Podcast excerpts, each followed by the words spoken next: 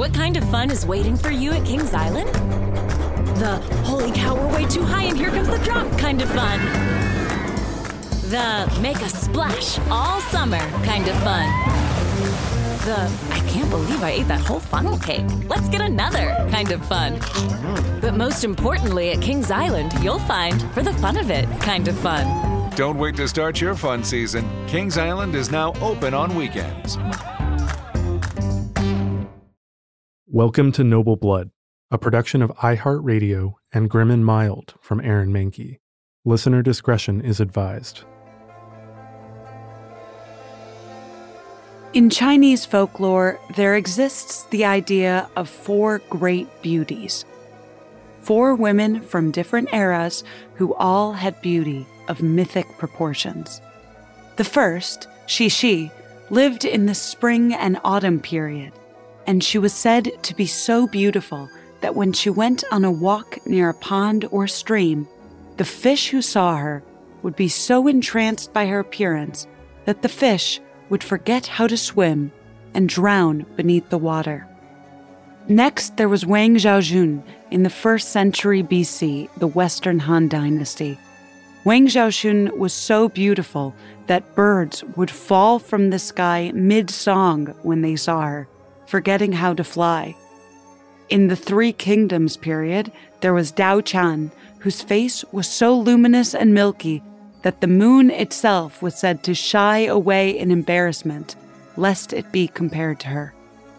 Finally, there was Yang Guifei in the Tang dynasty, who, they say, put flowers to shame. Of course, legend also notes that all four beauties had one single, less conventionally perfect trait.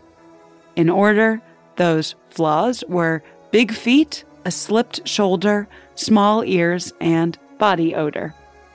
But still, in spite of their singular flaws, the four beauties became objects of legends, characters in stories that were retold for centuries in poems, operas, songs, and novels.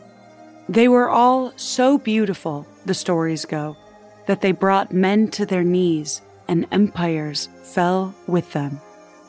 That narrative is especially strong with Yang Guifei, the last of the four beauties. They say that she so entranced Emperor Xuanzong that he began neglecting his duties. He became forgetful and dilettante in his role as an emperor, and spent all of his energies instead on pleasing Yang Guifei and throwing honors onto her and her family. It was Yang Guifei's fault, then, that after Xuanzong, the Tang dynasty would all but collapse. It was she who ushered in an era of political upheaval, the Five Dynasties and Ten Kingdoms period.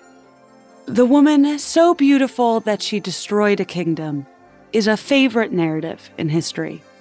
Think, for example, about the way people talk about Anne Boleyn, the witchy enchantress who seduced King Henry VIII away from the Catholic Church. Or Marie Antoinette, the indulged and opulent queen who single handedly turned the peasants against the monarchy. Of course, these narratives conveniently overlook that it was the kings with the real political power.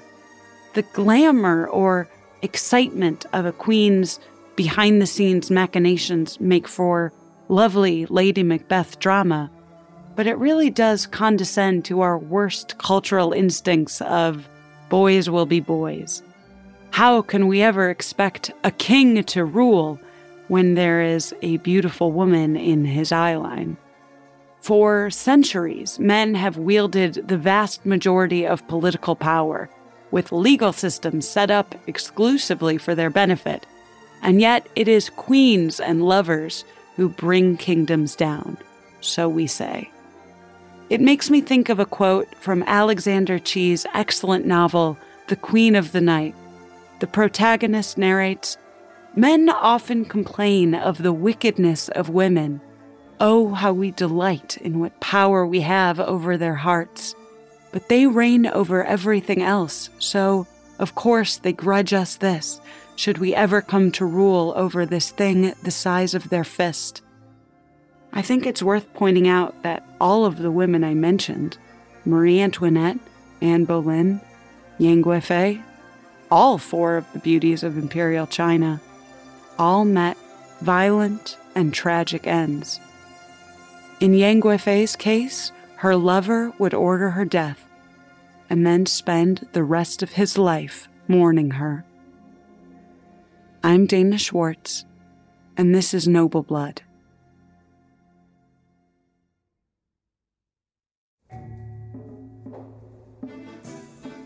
The woman that history most often refers to as Yang Guifei was actually born Yang Yuhuan.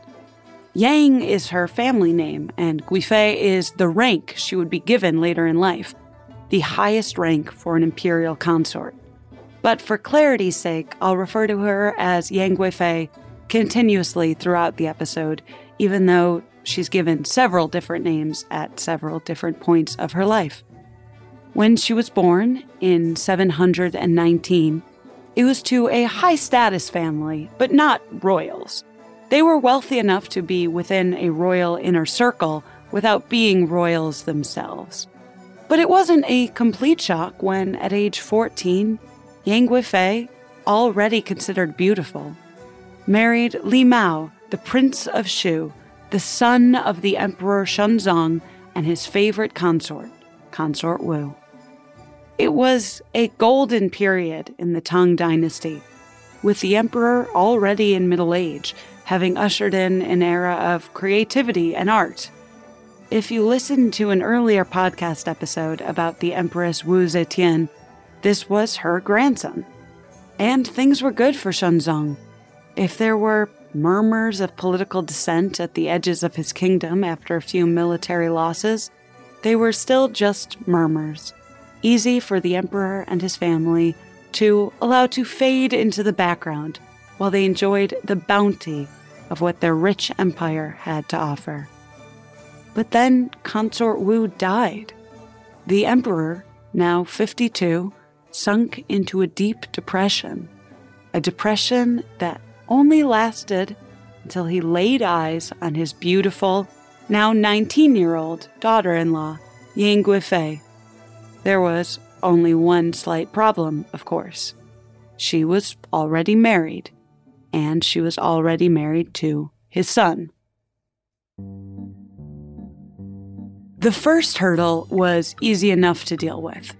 Yang Guifei was forced to become a Taoist nun, which meant that when she symbolically received the tonsure, her marriage officially dissolved. She was temporarily given a new name Taizhen, and for a short period of time, she served as a nun in the imperial palace, keeping her head down and wearing modest clothing. Living in the same palace where she had, for the past five years, lived as a princess. After whatever period seemed respectable enough to make overtures on his former daughter in law, Xuanzong made Yang Guifei an official consort bestowing countless honors on her and her family. Her cousins were given important imperial positions. One of her uncles was married to one of the emperor's daughters. The Yang family moved up into a position of prominence, and it was all thanks to the beautiful Yang Guifei. And this is when she received the official title Guifei, a title that none of the emperor's other consorts had been designated. Even Consort Wu, his dead favorite, had only been Huifei. Of course, we don't know how Yang Guifei felt about what happened to her. Maybe she was delighted by her new royal status and importance. It's possible. Maybe she adored the emperor. Or she could have been in love with the prince that she had married as a teenager the boy she had slowly gotten to know and grown up with. Those five years of her life where she was married to the prince are usually just fast forwarded in any history of her. She would have seen the prince mourn his beloved mother, the mother that had been fighting for him to be next in line for the throne. Yang Guifei was ready for a full life as a royal wife. And then, out of nowhere, she was informed that that life was over. We don't know how she felt about that. Like a puppet on an assembly line, she had to make oaths as a Taoist nun, oaths that she knew would be meaningless eventually, and then she had to smile gracefully and accept the affection of the emperor nearly three times her age. For Yang Guifei's ex husband's part, the emperor made sure to give him a new wife right away, a daughter of an important general. Maybe he didn't mind the trade. The only feelings we get in the story are the feelings of the emperor, and the emperor was delighted that he got what he wanted. Yang Guifei's beauty was legendary even in her own lifetime. Her figure was famously round and full, though modern day historians tend to find very offensive ways of describing that. The emperor was so besotted by her that he denied her nothing. The consort's favorite fruit was lychee, but they didn't grow in the region? Not a problem. The emperor demanded that fresh lychee fruit be brought to her. As soon as the lychees were plucked from the trees in southern China, a man on horseback would begin his frantic ride towards the capital to the north. When the rider and his horse became exhausted, another messenger would pick up there immediately and start riding through the night. Yang Guifei got the freshest lychees that manpower and 8th century technology would allow. She was also afforded the special privilege of being allowed to bathe in the Huaqing hot springs. Up until her, only emperors had been allowed there. Being an imperial consort may seem glamorous, but it was a bargain with the devil. On one hand, you live a life of leisure in a beautiful palace, having all of your material needs cared for. But you're also imprisoned, unable to leave the palace or see your family unless you get special permission. Once the emperor you served died, you lost all of your power. Emperor Xuanzong, especially later in his life, would have thousands of concubines at any given period, all jockeying for attention with the awareness that the entire course of their lives existed at the behest of a single man's whims. But if you're the favorite, things are pretty good. There were occasions when Yang Guifei and the Emperor fought. Once, Yang Guifei said something that put the Emperor in such a rage that he sent the consort away from the palace and back to her family. With his favorite consort gone, the Emperor moped. He refused to eat. You know you overreacted, one of the Emperor's counselors, Ji Wen, said. The Emperor just grunted back.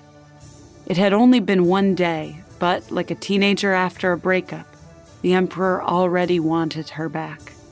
As a gesture of generosity and goodwill, the Emperor sent eunuchs to Yang Guifei's family home to deliver her royal meals from the palace. When she saw the deliveries, Yang Guifei wept. I deserve death, she moaned. The Emperor is too good for just sending me back to my household. I can't give him any of my gold or jade because it was all gifted by him. I must have something to give him to show my remorse. And so, while the few eunuchs watched, Yang Guifei cut off a lock of her hair and told one of the men to bring it back to the emperor. As soon as the emperor got it, he sent back a guard to personally escort his consort back to the palace. And from that point on, he loved her even more than he had before. In 947, a general named An Lushan visited the palace at Chang'an. An Lushan was of Turkish descent, and he was one of the empire's top military leaders, the governor of one of its military republics and he had earned a reputation for taking decisive action. He was a big man in every sense of the word, a man who took up space in a room. When he arrived at the palace, Yang Guifei liked him right away. He said what he was thinking, so few people in the palace seemed to do that. The emperor liked An Lushan too. As a sign of respect to his consort, the emperor had An Lushan formally honor Yang Guifei as a mother.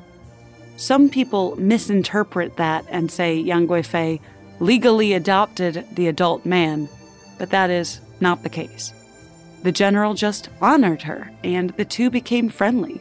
People who might have been outsiders, but through a strange twist of providence, had reached the royal inner circle.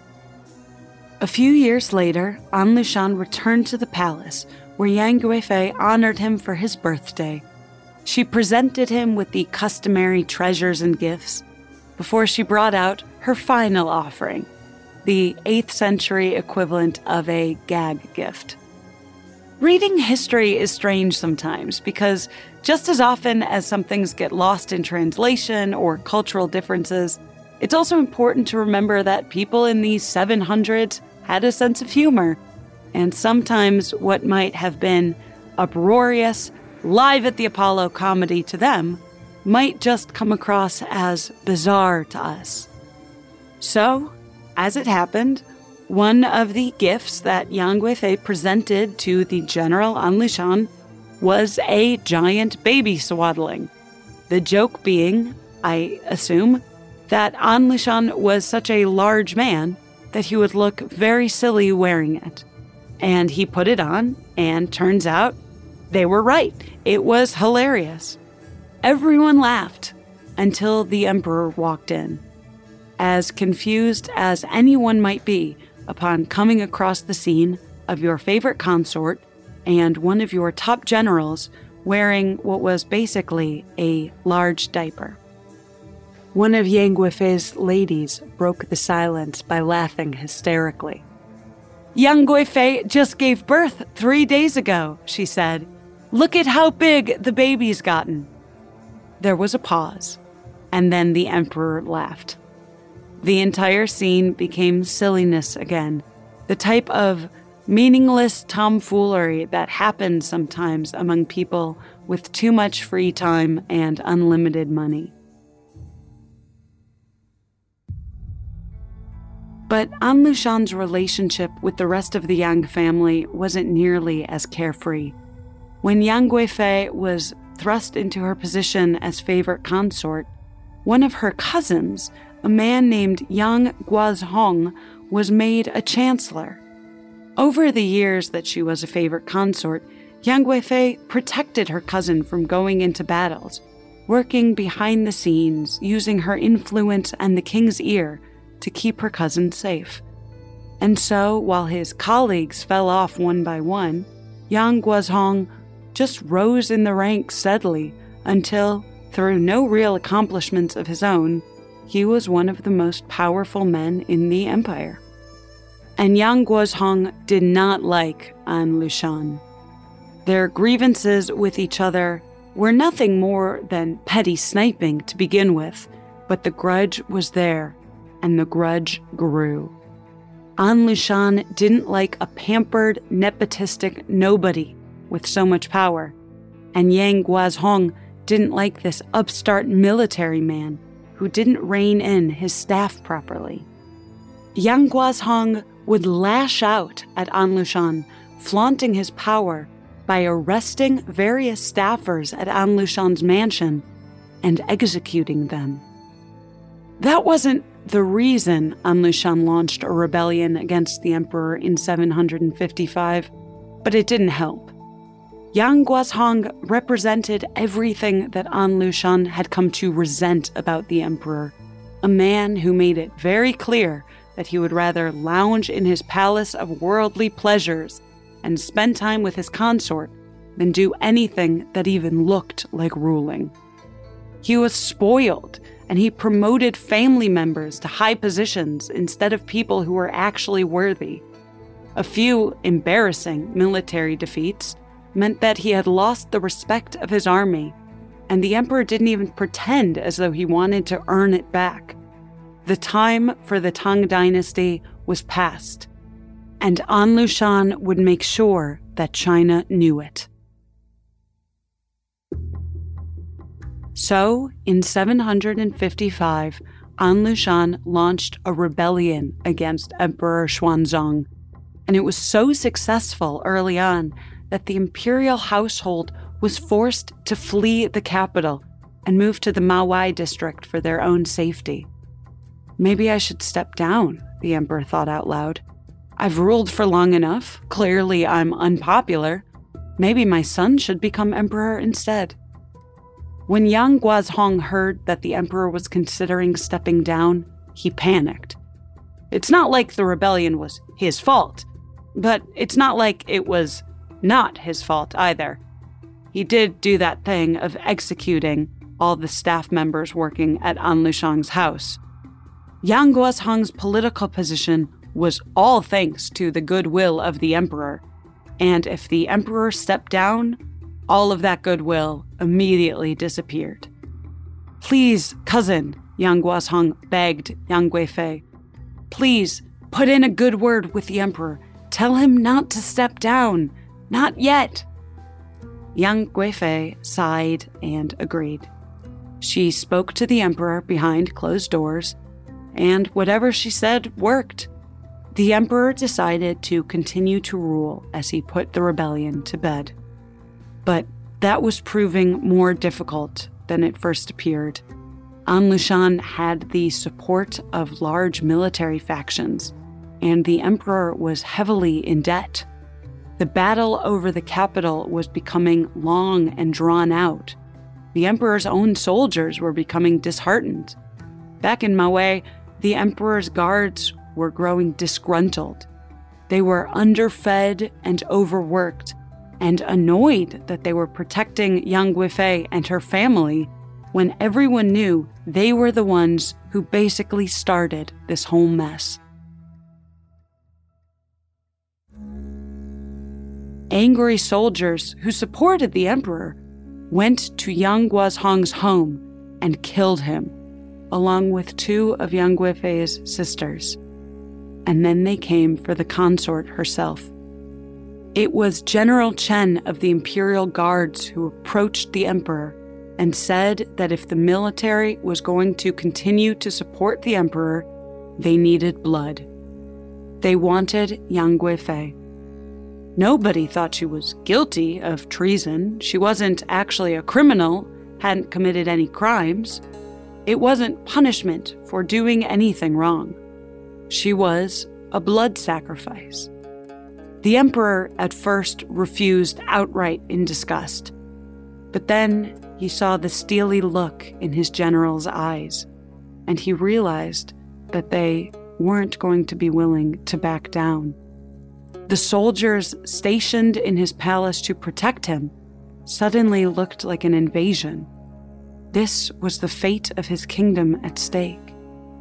And so, he gave a nod, and he instructed that Yang Guifei be brought to a nearby Buddhist shrine and killed.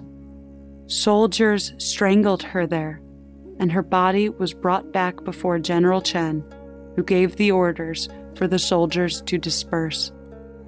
Yang Guifei was buried at Mawei without a coffin, but the emperor did give orders for her to be buried with bags of fragrance wrapped in purple blankets.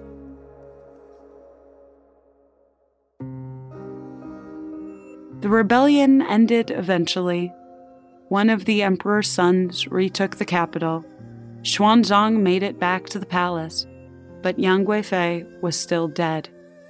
As he and his party were leaving Mawei, he asked to bring Yang Guifei's body back with them to give her a proper burial but his advisors all told him that that would be impossible.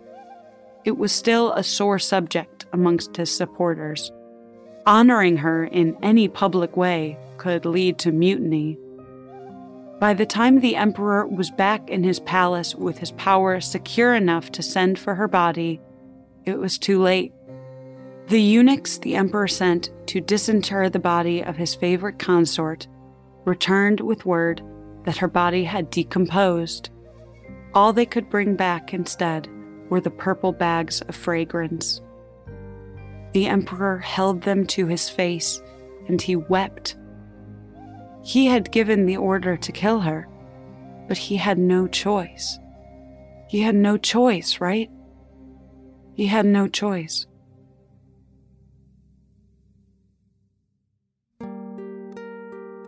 That's the story of Yang Guifei, but keep listening after a brief sponsor break to hear a little bit more about her legacy.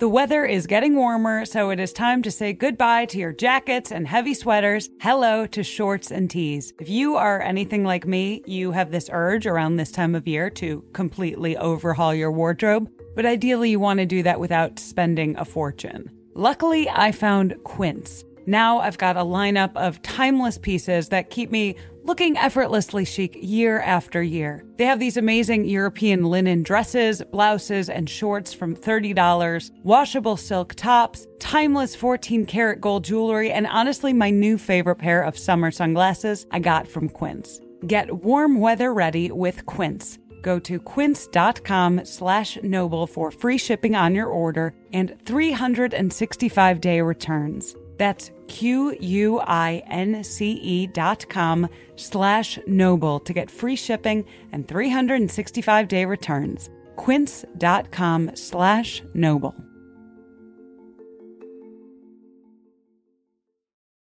What kind of fun is waiting for you at Kings Island? The holy cow, we're way too high and here comes the drop kind of fun. The make a splash all summer kind of fun. The I can't believe I ate that whole funnel cake. Let's get another kind of fun. But most importantly, at Kings Island, you'll find for the fun of it kind of fun. Don't wait to start your fun season. Kings Island is now open on weekends.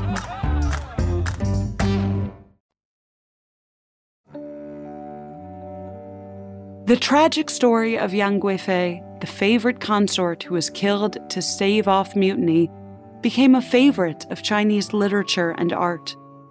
Most famously, it inspired the epic poem Song of Everlasting Sorrow from the year 809. Her story also made it to Japan, where elements of it went on to inspire the Japanese classic novel, The Tale of Genji, sometimes considered the world's first novel, and certainly the first published novel written by a woman.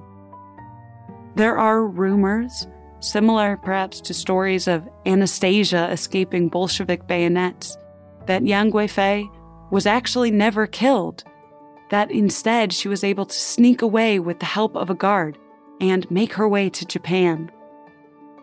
It seems that when someone is young and beautiful, it's romantic to imagine that their story has a happy or at least mysterious ending. Though countless sculptures and paintings of Yang Guifei exist, they say there's also a physical reminder of her existence. A carved outline of her hand on a stone at the palace in Chang'an, now Xi'an. But unfortunately, I've never been there to verify for myself and the only source I could find saying that the outline of the hand actually belonged to the legendary Yang Guifei comes from Ripley's Believe It or Not. So it's up to you. Believe it or not.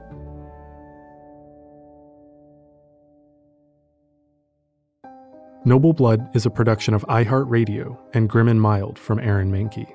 The show is written and hosted by Dana Schwartz and produced by Aaron Mahnke, Matt Frederick, Alex Williams, and Trevor Young. Noble Blood is on social media at Noble Blood Tales, and you can learn more about the show over at noblebloodtales.com. For more podcasts from iHeartRadio, visit the iHeartRadio app, Apple Podcasts, or wherever you listen to your favorite shows.